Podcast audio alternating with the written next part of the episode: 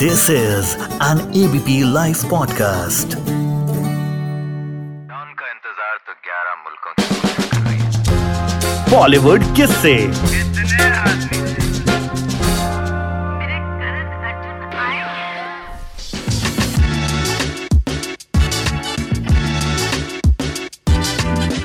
एक बार आशा भोसले ने जिद ठान ली कि अपनी दीदी लता मंगेशकर के साथ स्कूल जाऊँगी। स्कूल पहुँच गई। लता भी उन्हें अपनी क्लास में ले गई, जबकि आशा लता की छोटी बहन है। स्कूल पहुँची, टीचर ने बहुत डांटा। क्यों डांटा? इसलिए नहीं डांटा कि भाई, अपनी क्लास में अपनी छोटी बहन को ले आई हो, बल्कि इसलिए डांटा कि एक की फ़ीस में दो बहनें पढ़ोगी, नहीं पढ़ाएँगे। इसके बाद जब घर आई तो पिता हृदयनाथ मंगेशकर ने कहा कि स्कूल ही छोड़ो, घर पर ही आपकी पढ़ाई होगी। तो आशा भोसले के चक्कर में लता मंगेशकर का स्कूल भी छूट गया। फिर घर पर ही पढ़ाई हुई। पिता जो हैं, वो थिएटर एक्टर थे और नाटक कंपनी चलाया करते थे। पहले फ़िल्में नहीं होती थी, नाटक हुआ करते थे।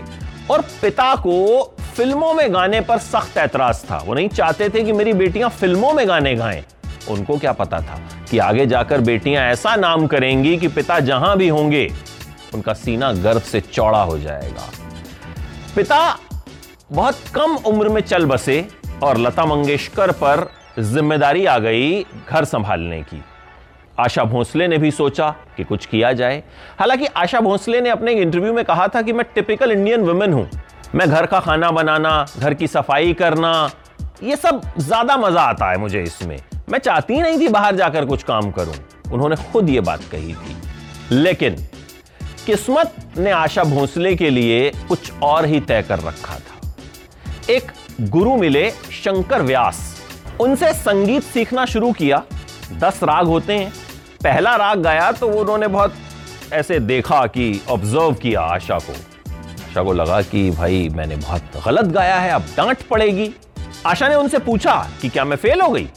उन्होंने कहा, तुम्हारी आवाज़ अच्छी है, मेरे घर आ जाना, एक पिक्चर बन रही है, उसमें तुमसे गाना गवाऊँगा। धीरे धीरे आशा भोसले ने गाना गाना शुरू किया। शुरू में उनको जो कोरस सिंगर्स होते हैं ना, उनकी आवाज़ में गाने को कहा जाता था, या छोटे मोटे गाने दिए जाते थे। एक संगीतकार थे, सज्जाद हुसैन, बहुत ही सख्त मिजाज, बहुत ही सख्त किस्म के। उनसे डरते थे लोग। आशा भोसले उनके पास गई और कहा कि भाई, मुझे तो गाना आता नहीं है, आप ही सिखा दीजिए। तो सज्जाद जो बहुत सख्त मिजाज थे, उन्होंने कहा कि, कोई बात नहीं, मैं तुम्हें डांटूँगा नहीं, मैं तुम्हें सिखाऊँगा। तो धीरे धीरे आशा भोसले का सफ़र जो है, शुरू हुआ। लेकिन मुसीबतें शुरू से आ गई। आशा भोसले को अपनी बड़ी बहन लता मंगेशकर के सेक्रेटरी गणपत राव भोसले से इश्क हो गया और आशा ने उनके लिए अपना घर छोड़ दिया, गणपत राव से शादी कर ली और अलग रहने लगी। जब दो बच्चे हो गए और तीसरी बार आशा प्रेग्नेंट थी तो पति से अनबन हो गई और कहते हैं पति ने घर से निकाल दिया। उसके बाद आशा भोसले वापस अपने घर आ गई। उस दौर में लता मंगेशकर, शमशाद बेगम और गीता दत्त, इन तीन सिंगर्स का जादू लोगों के सिर चढ़कर बोलता था। इनके अलावा किसी की एंट्री ही नहीं होती थी। और कहने वाले कहते हैं कि भाई, लता मंगेशकर और आशा भोसले के बीच बीच जो था, वो एक तरह का तनाव था। हालाँकि दोनों बहनों ने कभी खुल के इस बारे में कहा नहीं, लेकिन लोगों ने इस बारे में कई तरह की बातें कही। खैर, उस दौर में आशा ने धीरे धीरे गाने शुरू किए, लेकिन फिर आशा की आवाज़ का जादू जो है, वो चलना शुरू हो गया। एस डी बर्मन और ओपी नैयर ने आशा भोसले को खूब मौके दिए और उनके साथ गाए आशा भोसले के गाने सुपर डुपर हिट रहे। फिर आशा का अपने पति से तलाक भी हुआ। एस डी बर्मन के बेटे आर डी बर्मन से उनकी मुलाकात हुई। एस डी बर्मन ने मिलवाया, ये मेरे बेटे हैं आर डी बर्मन। उस वक्त आर डी बर्मन ने आशा से ज़्यादा बात की ही नहीं। आशा उनकी फ़ैन थी तो आशा ने ऑटोग्राफ के लिए एक बुक उनके आगे रखी। आर डी बर्मन ने जो है ऑटोग्राफ दे दिया लेकिन बाद में आर डी बर्मन आशा भोसले से प्यार करने लगे और दोनों ने शादी भी की। आर डी बर्मन और आशा भोसले से जुड़े कुछ किस्से बड़े मशहूर हैं।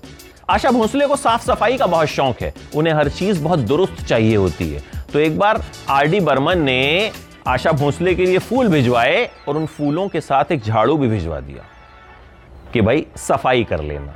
एक बार कुछ गोल्ड की चीज़ गिफ्ट की तो उसके साथ भी एक छोटा सा झाड़ू रख दिया कि भाई, अगर साफ़ सफ़ाई के लिए ज़रूरत हो तो झाड़ू भी साथ भिजवा रहा हूँ। आशा भोसले और पंचम दा की जोड़ी का जादू बॉलीवुड पर खूब चढ़ा। इन दोनों ने न जाने कितने सुपरहिट गाने दिए और एक दौर ऐसा भी आया जब आशा भोसले सिर्फ़ अपने पति पंचम दा के लिए गाने गाया करती थी। वो किसी और के लिए गाने गाती ही नहीं। एक बार आर डी बर्मन आशा भोसले के घर आए और उन्हें एक गाने की प्रैक्टिस के लिए कहा, आजा आजा, मैं हूँ प्यार तेरा। उसमें आपने सुना होगा ना, हा हा हा, करके वो कुछ कहती हैं। अब हम तो भाई उस अंदाज में गा नहीं सकते हैं। तो आशा भोसले से कहा कि आप इसकी प्रैक्टिस कीजिए। आजा। तो आशा भोसले जहाँ भी वक्त मिलता था प्रैक्टिस किया करती थी। तो एक बार अपने ड्राइवर से उन्होंने कहा हाजी अली ले लो। वहीं आशा भोसले का घर था और हॉस्पिटल भी था। तो आशा भोसले जो है वो गाड़ी में बैठ के आ, आ, आजा प्रैक्टिस कर रही थी। ड्राइवर ने गाड़ी हॉस्पिटल की तरफ़ ले ली। ड्राइवर को लगा कि आशा भोसले की तबीयत खराब हो रही है उनका सांस चढ़ रहा है। इसलिए वो गाड़ी हॉस्पिटल ले गया जबकि आशा भोसले गाने की प्रैक्टिस कर रही थी। आशा भोसले की हिमेश रेशमिया से भी एक नाराज़गी हुई। जब हिमेश रेशमिया ने एक बार कहा था कि भाई नाक से कई बार गाना गा लिया जाता है और आर डी बर्मन भी ऐसा गाते थे। तो आशा भोसले बहुत नाराज़ हो गई थी और उन्होंने कहा था कि मेरा हिमेश रेशमिया को थप्पड़ मारने का मन है। इसके बाद हिमेश रेशमिया ने माफ़ी भी मांग ली थी कि मैंने ऐसे लेजेंड के लिए इस तरह की बात कही। आशा भोसले और पंचम दा, इनके गाने लोग आज भी सुनते हैं, आज भी गुनगुनाते हैं। और आशा भोसले के लिए शुरू में भले कहा गया कि वो लता मंगेशकर जैसी नहीं बन सकती। लेकिन आशा भोसले ने यह साबित कर दिया कि वो जो बनी वो सिर्फ़ वही बन सकती थी आशा भोसले एक ही हैं और हमेशा एक ही रहेंगे